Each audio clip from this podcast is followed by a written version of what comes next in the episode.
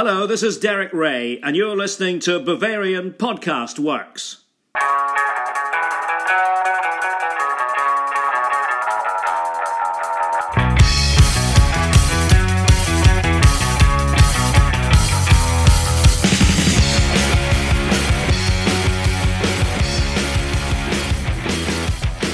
Hallo und willkommen to yet another episode of the Bavarian Podcast Work Show.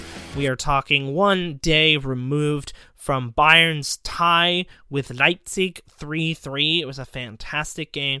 I'll touch on my opinions on that in a little bit, but beyond that, we got a good amount of questions online when we asked on Twitter for you to send us your question using the hashtag AskBPW, and so we're going to address them around the horn style yet again. But before we do that, I am joined by both Chuck and Tom. Guys, it's Sunday. How are you feeling? How are you doing? Jake, I'm doing great. I'm happy to be back with you guys again. I'm looking forward to a good conversation. I know we've had a lot of uh, a lot of discussion going on the Slack channel over the past week about Bayern, so I'm interested to hear what you guys think about this past game and on some of the questions that we got in from the listeners. I think by now, you know, it's Sunday evening. My heart rate has finally gone down a little bit after that crazy 3 3 thriller against uh, RB Leipzig. Uh, just relaxing a little bit right now and uh, yeah, decompressing, and we can uh, we can talk about that game in a little bit and just how crazy it was. Let's do just that right now. I'm not too angry.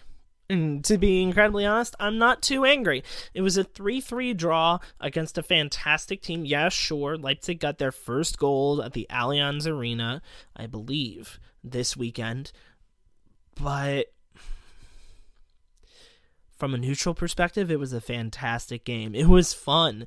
It was fun because the defenses on both teams were relatively bad. Leipzig's in the first half, Bayern's in the second half. Um,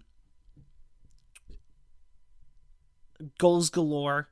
Uh, the thing that got me angry, I would say more so than the defense, and we will talk about the defense.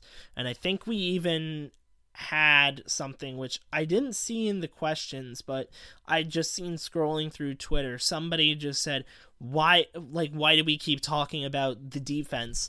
The defensive midfield didn't do as well." And I would agree with that, right? The defensive midfield hasn't been great in terms of defending uh, from attacks.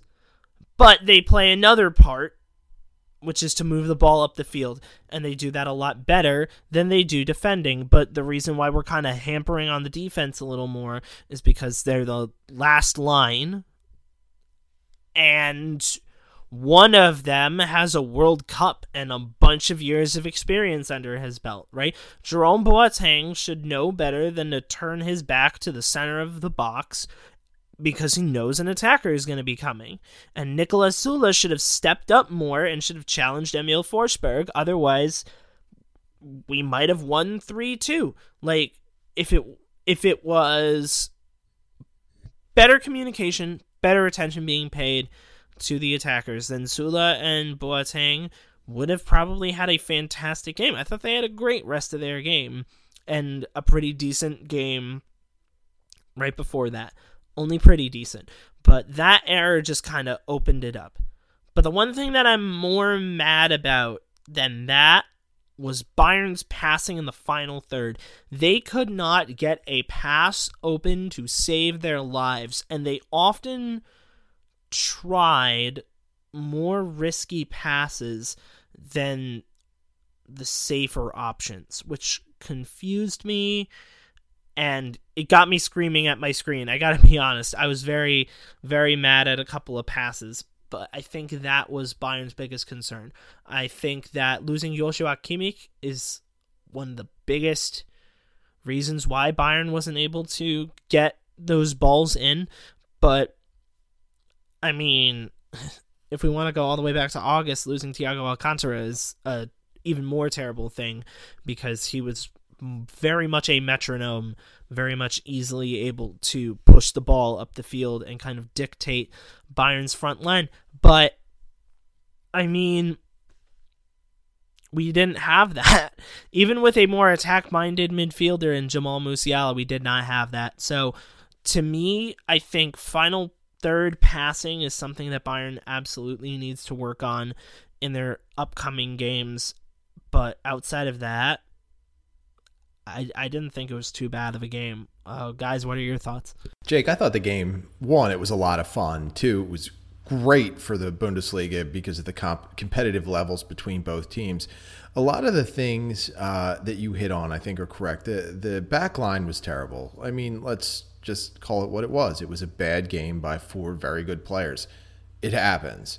Uh, and, and there are some very valid points about the support structure there with a defensive midfield. Uh, once Javi Martinez left the game, it brought in Jamal Musiala, who, for all of his offensive talents, tends to stay higher up the field. That shifted Leon Goretzka back into more of a deeper role. But to be honest, Goretzka was all over the field. He was pressuring everywhere, he was constantly tracking back. I don't necessarily think he was the problem in this game. I didn't have too big of an issue with his effort. It was just the overall defensive structure of the team. And if if you looked closely a lot, especially in the first half, uh, Leroy Sané uh, found himself venturing to the middle of the park. Uh, that left Benjamin Pavard pushing up higher, and that was a, a big problem because everyone else had to shift, and then we started to see those holes in the defense. So there were a lot of issues but I don't think there's anything right now that I'm overly concerned about. I mean, I just thought it was a bad game by four good players. So, uh, you know, I one of the things that's kind of made me chuckle though about the game is I see a lot of praise being heaped on the uh, RB Leipzig back line for taking Robert Lewandowski out of the game, but they gave up three goals. And I mean, great, you you minimized Lewandowski, but you left Thomas Muller open. So uh, you know, I don't. I'm not so sure it was a it was a, a, win for those two center backs and Upamecano, and uh, oh, why am I drawing a blank on that? Uh, Konate. Konate, yes. Yeah. Uh, and and also, I mean, Angelino again, great offensive talent. He didn't have the best defensive game, and Nordi Mukiele again wasn't great either. So uh, I didn't think uh, while the game was fun and it was awesome. I don't think there's really like any either defensive unit can walk out of there like you know saying, "Oh, we did great." I think they were both subpar. Doesn't mean there are eight bad players on those back lines. There are not. They just did not play well in that game. From a neutral perspective, for me, um, this was just two teams that were really up for the the task at hand. You know, I I remember sending out a tweet during this one. I was like, this is 100% a match between first and second in the Bundesliga. You know, I have to give every bit of credit to Julian Nagelsmann for the way he set up this side. I think it was clearly obvious with the attacking three of uh, Nkunku, For, uh, Forsberg, uh, and Justin Kluivert with Tyler Adams tucked right behind them. They were 100% utilizing the pace. Uh, and I thought they did a really good job setting up their counterattacks. And one thing I specifically noticed, I don't really, I don't think I made a tweet about it while the game was happening, but one thing I, I really noticed, you know, every time Bayern would lose the ball in the attacking third and they would kind of um, go on their counter press to try and win the ball back. I thought Leipzig executed perfectly, setting up little triangles, uh, you know, very short passes to kind of play their way out of the press. I thought that was one of the most effective things they were able to do. Um, basically what happens when you have numbers forward committed for Bayern trying to win the ball back. When you get those short passes off, eventually the third or the fourth pass in that sequence is going to completely take out a few players in the midfield. And I think that was clearly evident, especially in the first half. They would get the ball up to either Nkunku, Adams, Forsberg, or Kluivert, and they would just take off. Uh, you know, and we'd be on our heels trying to defend um, with Boateng and Nicolas Süle, who obviously are not two of the fastest guys in the league. And remember, Süle is coming back from a, knee injury, hasn't played as much as he would have liked. Um, and it's clear that the complexion of the match changed when they took Forsberg off and they had Yussuf Poulsen leading the line. Not as pacey of a guy, not as clever on the ball, just more of a physical aerial pre- presence. And Chuck, you had talked about the physicality too. I think more from a Bayern standpoint, they were a bit shocked at how much the referee let go. I remember making comments about this as well um, during my live tweets, and you know, I just think that was more of Leipzig playing to it and Bayern kind of maybe being a bit rattled by it. Uh, maybe that's too harsh of a word, just not calibrating as quickly as Leipzig did. Every time Lewandowski was on the ball, Upamecano was right there on his back, and I thought Leipzig did a good job of defending uh, when our players had their backs to Leipzig's goal. But you know, again, you, you mentioned personnel. I mean, Goretzka and Javi Martinez and Goretzka, Jamal Musiala is not our best midfield pivot. You know, Goretzka and Kimmich, I think, is one of the best midfield pivots in Europe, if not the world, when they're on their day. And um, Boateng, Niklas Süle, right now, I don't think are the best center back pairings either. So, with all things considered, I didn't quite expect a 3 3 draw, but you could boil this down to both sides being up for it. Defensive lapses, mistakes in midfield, lapses in concentration, and we have a 3 3 draw. But thankfully, we're still top of the table. Yeah, thankfully, we are. Why don't we go ahead before we get into questions that we have, go through the other matches that happened this weekend in the Bundesliga, and then go ahead and take a look at that table the game on Friday before all of this, the Berlin Derby, uh, Hertha walking out with a 3 1 win over Union. And then the next day, it was full of draws on Saturday. Oh my goodness. 3 3 Bayern Leipzig, 2 2 Freiburg Mönchengladbach, 1 1 Frankfurt Dortmund, 2 2 Köln Wolfsburg. Only win coming out of this day was Bielefeld over Mainz, 2 1. And then on Sunday, a 2 1 win for Stuttgart over Werder Bremen, and a 3 0 win for Leverkusen over Schalke. Tomorrow, we get a game between Hoffenheim and Augsburg, so that'll be fun. That'll be interesting. The table now sees uh, Mainz and Schalke in the bottom two, Bielefeld moving up from 17th to 16th, putting them in the playoff spot. The three spots above 16th belong to Köln, Freiburg, and Hoffenheim, going from 15th to 13th. And then top seven looks like Bayern, Bayer Leverkusen, who picked up that win, hopping Leipzig, who are now in third, Dortmund in fourth, Wolfsburg in fifth, sixth belonging to Union Berlin, and seventh, just on the outside, is Borussia Mönchengladbach. We are going to take a break. When we come back, we will answer some of your questions from Twitter. Stay with us. Welcome back, and now we are set to go around the horn yet again. We will answer almost all of your questions that you submitted to us on Twitter using the hashtag at hashtag AskBPW or just sending in questions to us uh, directly responding to our tweets. So, Tom, you're our Twitter man. Let us know what we get to uh, answer first. All right. So the first question comes in from at BNCEO and they ask, can we get a status on our loanees and who has the best chance to make the senior squad next season, assuming they return? Um, now, Chuck, I know you're kind of one of the main men for the the loan watches here, so I'll let you start this one, and then Jake, obviously, uh, you can add something in after, and uh, myself as well. Sure, thanks, Tom. Uh, yeah, we will be having a Bavarian Loanworks update this week on the site. So for all the comprehensive uh, kind of feedback and observations about the loanees, you'll be able to get that in uh, in the blog this week. But to give you some of the, uh, I guess, the primary players, uh, we'll start out with Michael Cuisance. He's over at Olymp- Olympique Marseille. And uh, he is making a good name for himself. Now, he recently did not have a good showing in the Champions League and foolishly went on Twitter to kind of poke some fun at himself and, and got roasted by uh, many of the people out there on the uh, internet. But Cuisance is really doing well. He's making the most of his time there. Statistically, is not lighting up the world, but he's getting that experience that he needs. Uh, and you know, I'll focus on a couple of other uh, and quickly hit on a couple of other players. Adrian Fein, he's with PSV Eindhoven, is not really doing well. He's not getting a lot of playing time. That loan is probably not working out for him. Uh, on the other hand, there's Lars Lukas Mai, who is with Darmstadt, who is one of Tom's favorite sides, I think, and uh, he's actually he's played every minute of every game uh, in in the two Bundesliga. So we are really happy to see that he's getting that time that he needs.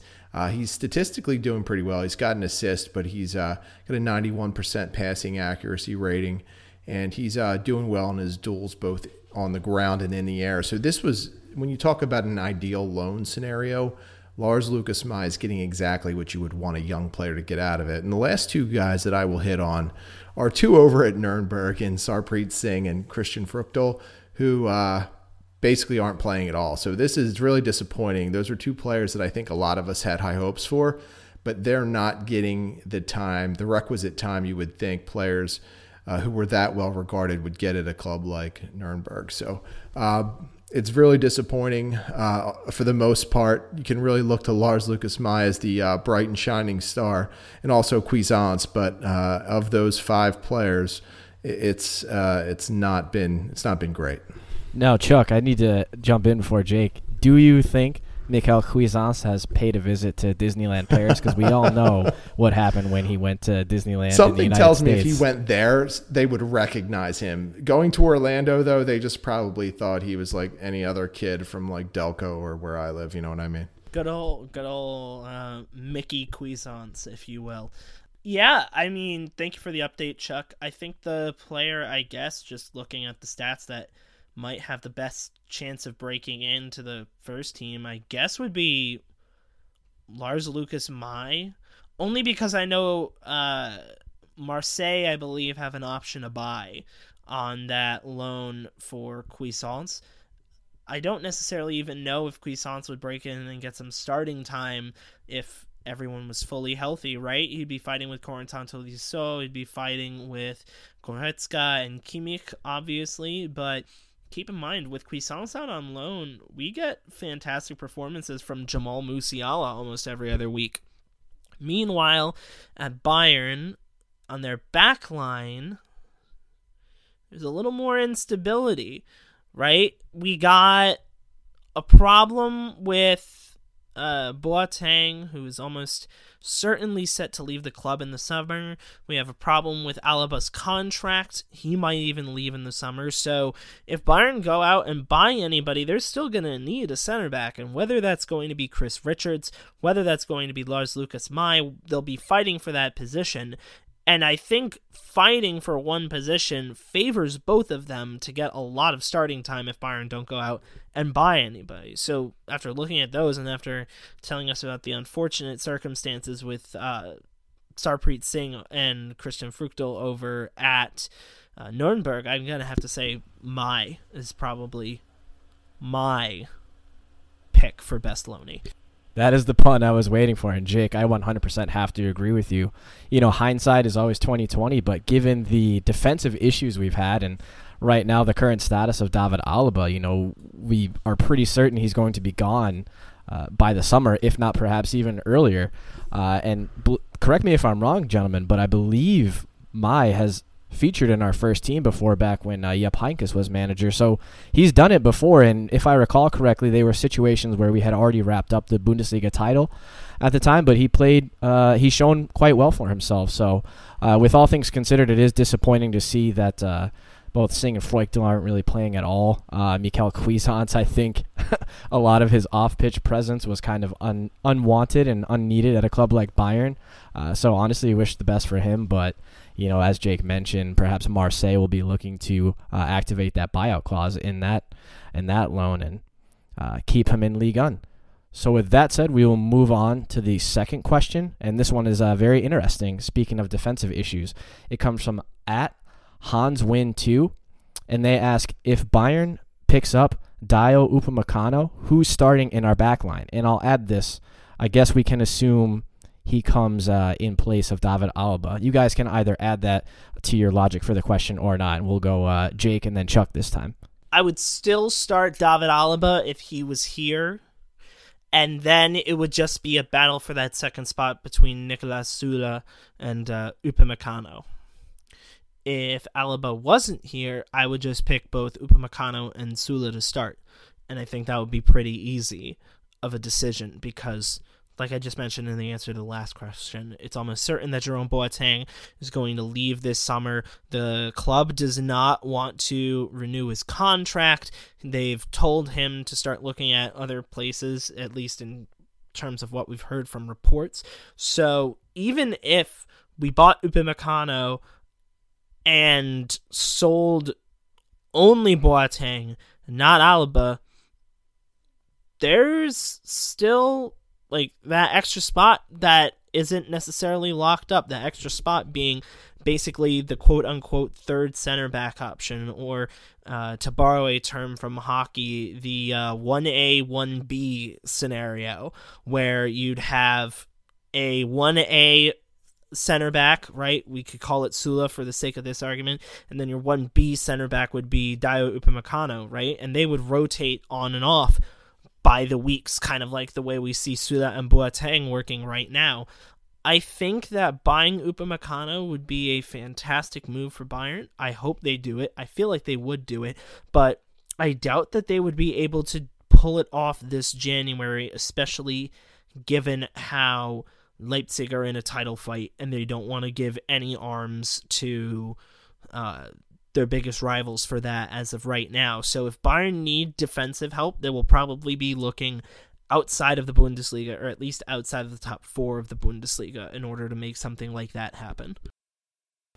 Yeah, I think with Upamecano, Jake, I think if he does leave in January or even in the summer, I think he's more likely to end up uh, in England with Liverpool, uh, which Tom will probably love. Yes, uh, but yes, just please. under the scenario that he did, uh, that he makes a move to Bayern, I'm not sure I would have him in the starting lineup. And I say that because I know there's a lot of uncertainty with Boateng, with Alaba, even with Niklas Süle now. I mean, there are reports now that Bayern may or may not uh, or there's just a lot of indecision on Süle at this point internally at the club. So, um, but what I think we've seen with Sane and maybe some other players in the past, that it takes a little while to adjust to things at Bayern Munich. And uh, I would anticipate that any player coming in is going to have that uh, transition period.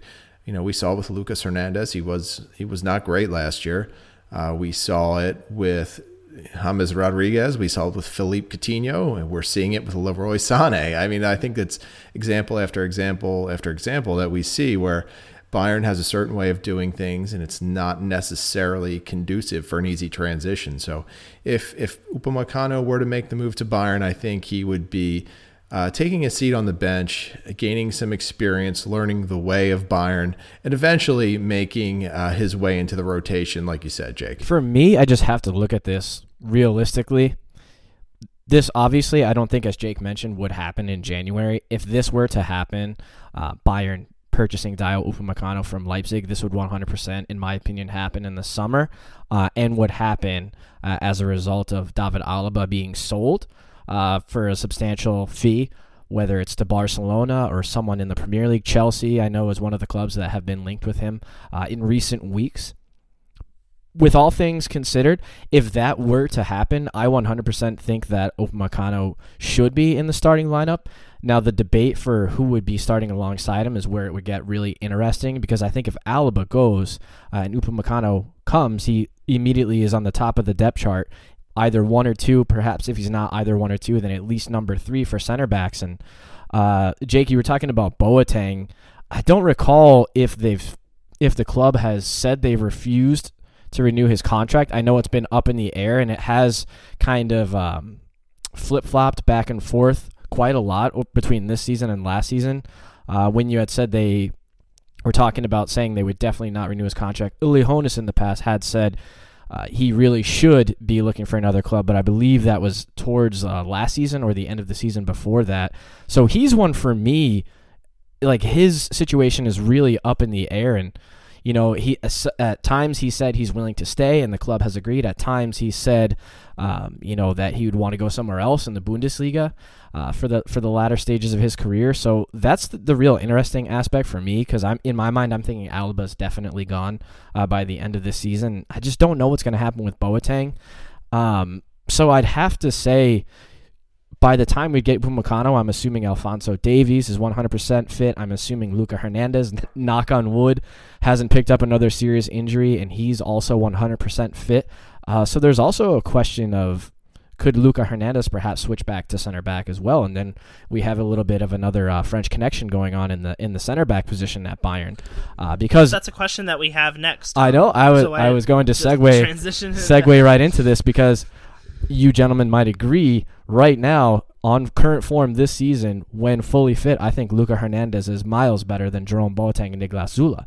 And so the third question we're going to get into comes from at chatty underscore Don and they ask, what is your ideal option for the Alphonso Davies, Luca Hernandez situation that Bayern faces? Uh, and Jake, you can go ahead and start since you had already chimed in, uh, and then Chuck will go with you. um, I guess when I was making my answer, I didn't think about Luca Hernandez. So I want to ignore my last answer specifically for this question. Um, I think this defense looked a lot better in August when it had Alphonso Davies at left back.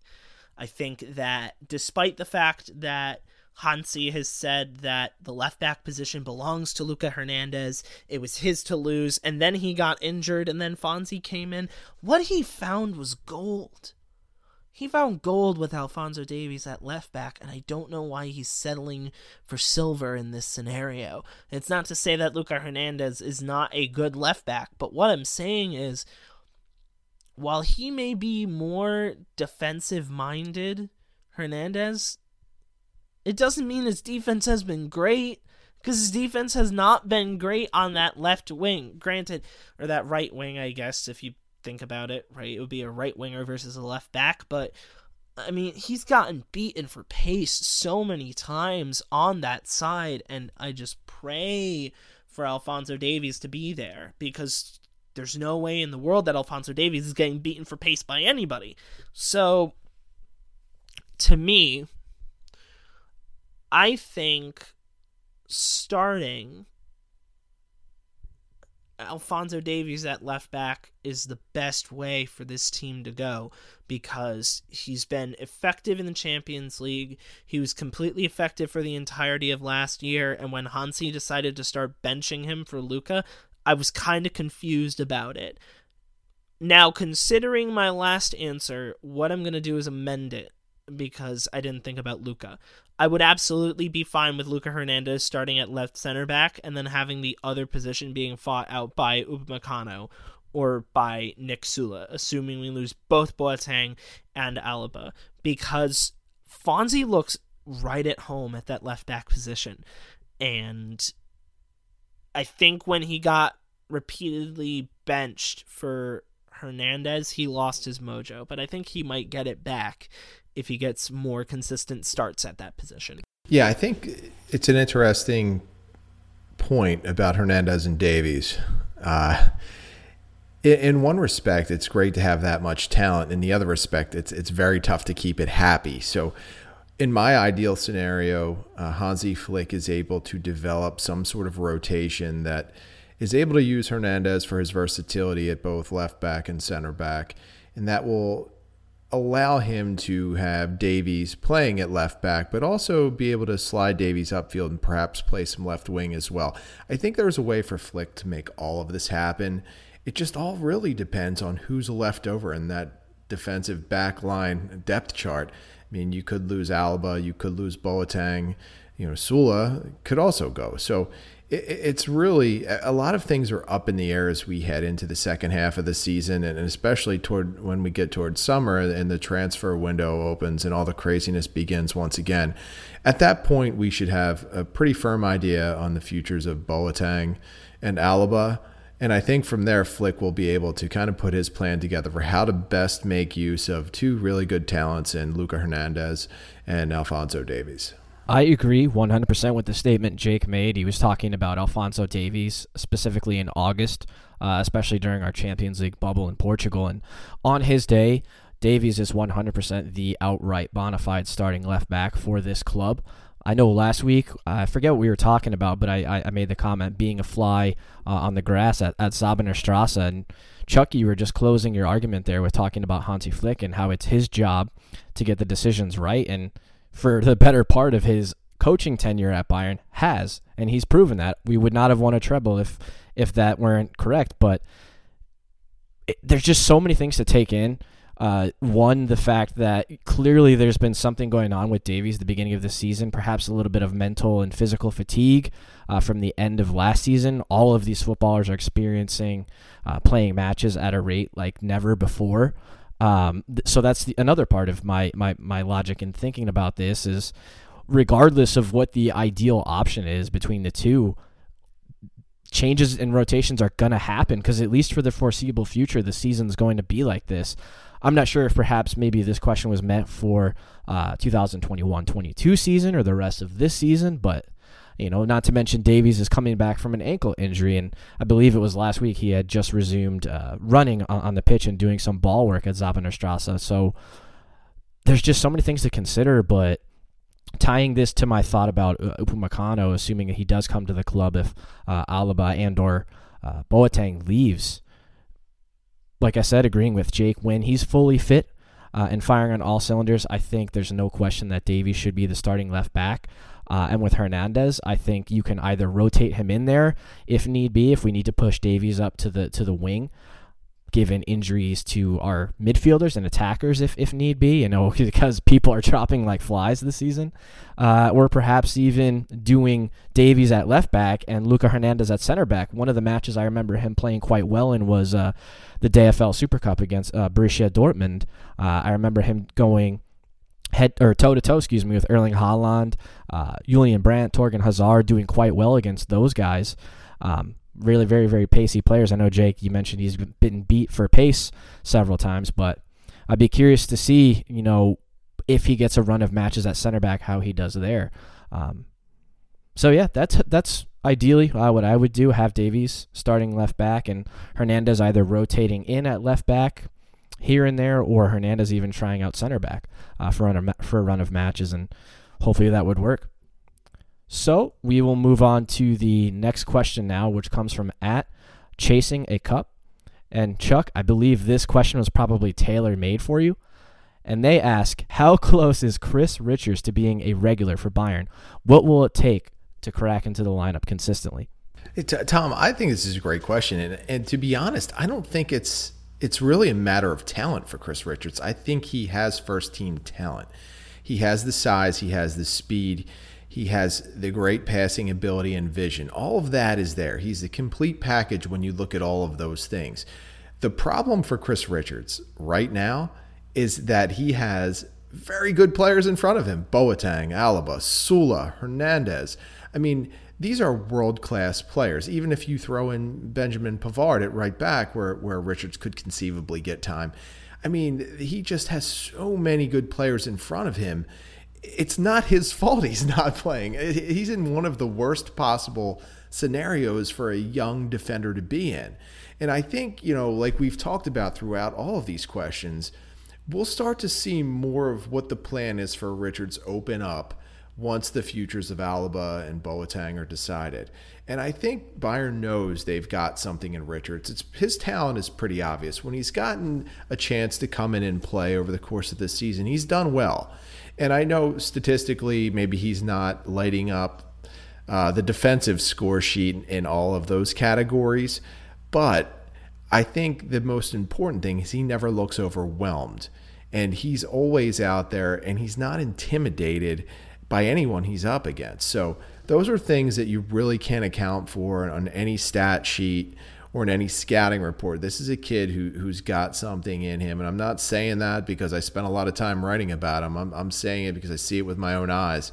But unfortunately for him, he's buried on a on a depth chart behind a lot of good players. So, you know, he'll have an idea of what his future holds when when Bayern starts to make decisions on Boateng and Alaba. And it could be a situation where, you know, he might have to move on via a loan uh, to to kind of get more first team experience and playing time. But you know, if we do see a little bit of an exodus on the back line, it could be a good thing for Chris Richards. I think that maybe his future doesn't necessarily lie in competing for a center back position. And it's not to say that Benjamin Pavard has been bad, but you know, Philipp Lahm needed Rafinha. right? There might be that role for Chris Richards and where he's a pretty reliable backup for a little while. Fully knowing that he can play center back, right? But Benjamin Pavard is not going to be a Bayern forever. He's not going to be consistently playing right back forever.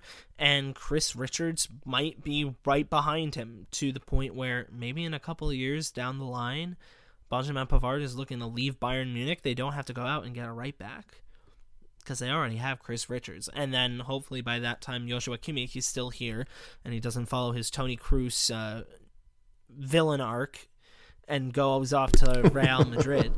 uh, but maybe like in a pinch, uh, Kimmich, you know, the best right back in the world can be the best right back in the world. Um, but yeah, I think that might be a more realistic option for Chris Richards. It's not to say that he can't perform at center back. He absolutely can. But I think there are better options out there right now that will suit Bayern's needs than Chris Richards will in terms of getting into a starting lineup position. And I think that right back is a better chance for him than center back is. And, and Jake, here's what I'll say really quickly is I think that on a lot of other teams, Chris Richards would probably be starting at center back or right back.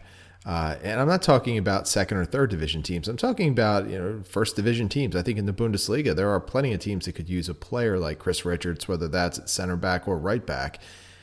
I just keep going back to the fact there are so many good players, and I think uh, you know we've sat here and we've bashed the defense a little bit for how they played against Leipzig, but you know they're good players. They're, they're not they're great players. So it's it's great in the way that Richards can learn from them. It's just tough in the way that they're all in front of him right now. Chuck pretty much covered it all. I mean, every time he's featured for our first team uh, this season, he he's done nothing inherently wrong. In fact, it's quite the opposite. I think he's been quite positive in all of his performances. And you know, what is he supposed to do? It's like tr- you can't do you can't do more than what's given to you. I guess would be a good way to describe it. You know, I think he's shown quite well in, in the minutes that he's been given, and there's nothing more he can do. And I think he realizes that 100% too. I, I think he realizes that he's making the most of the opportunities. Uh, I 100% think that Hansi Flick and, and the coaching staff are making that, you know, echoing that thought to him as well and letting him know, hey, you know, you might not be the first choice uh, with all of these guys in the depth chart, but we're very pleased with what we're seeing from you with the time that you're being given. Uh, my only one concern, and perhaps is not something that's his fault at all, is just um, Chuck. You might be able to correct me if I'm wrong, but I don't know. Has he lasted a full 90 minutes yet, or has he come off due to uh, injury? Almost every time. Yeah, he's had some bad luck uh, with injuries, especially late in contests. He's he's had, especially I forget which game it was, but he pulled up with some calf issues. So yeah, that's that's really just some bad luck. And I think had he not gotten injured in that first game out, he was in line for more playing time. But he's had some bad luck to go along with a lot of good teammates in front of him. Yeah, those two things combined will certainly, uh, you know, affect how many minutes you get. And like you mentioned, I feel completely bad for him that he has experienced those, but you know, he's a he's a bright star. I, I, think he has a very very bright future ahead of him, and whether that's breaking into the first team at Bayern or perhaps being offloaded somewhere else and being a, being a success, a success that's that remains to be seen. But you know, I think it's obvious what a talent he is. All right, so last but not least, we are going to get into a very juicy question. It comes from at German Dad in L.A. and they ask, "Are there any moves slash problems to be solved?" this January in the transfer window, which is right around the corner. So Jake and then Chuck. Well, yeah, there are some problems in the January transfer window, and I think we spent a lot of time talking about one of them, uh, specifically in the defense. I really don't know what it is. I, I just don't know what it is, but there is something that this defense is not able to do that is cohesive, right? And whether that is to bring in Alphonso Davies back from an injury, to bring in you know a full-time replacement center back for uh, Jerome Boateng. I think those are the things that Bayern should target in January. But I don't think they will get them. I think that Bayern are in a weird position where they know who they want if they need somebody, but they won't be able to get them. They won't be able to access them either because they're currently in the same league, we just talked about Dayot Upamecano for a while, or whether or not they're overseas. But I would say the number one thing that Bayern Munich needs to do in this January transfer window is decide what they're going to do with David Alaba. That's their answer. That's the thing that they really need to work on. It's going to be hard for them to bring in people for the defense, right? Plus, they're going to get Fonzie back mid December. It's going to be hard for them to shore up the midfield, right? Because the midfield's kind of looking weak right now. But they get Joshua Kimmich back in January and sometime. And the wing position, you really can't help that, right? You might be able to bring in somebody on the level of, say, Ivan Perisic, but I don't think Perisic is going to be leaving Inter Milan anytime soon, and you don't need to solve the striker situation. Robert Lewandowski is Robert Lewandowski. There's nobody in the world that would be able to replace him.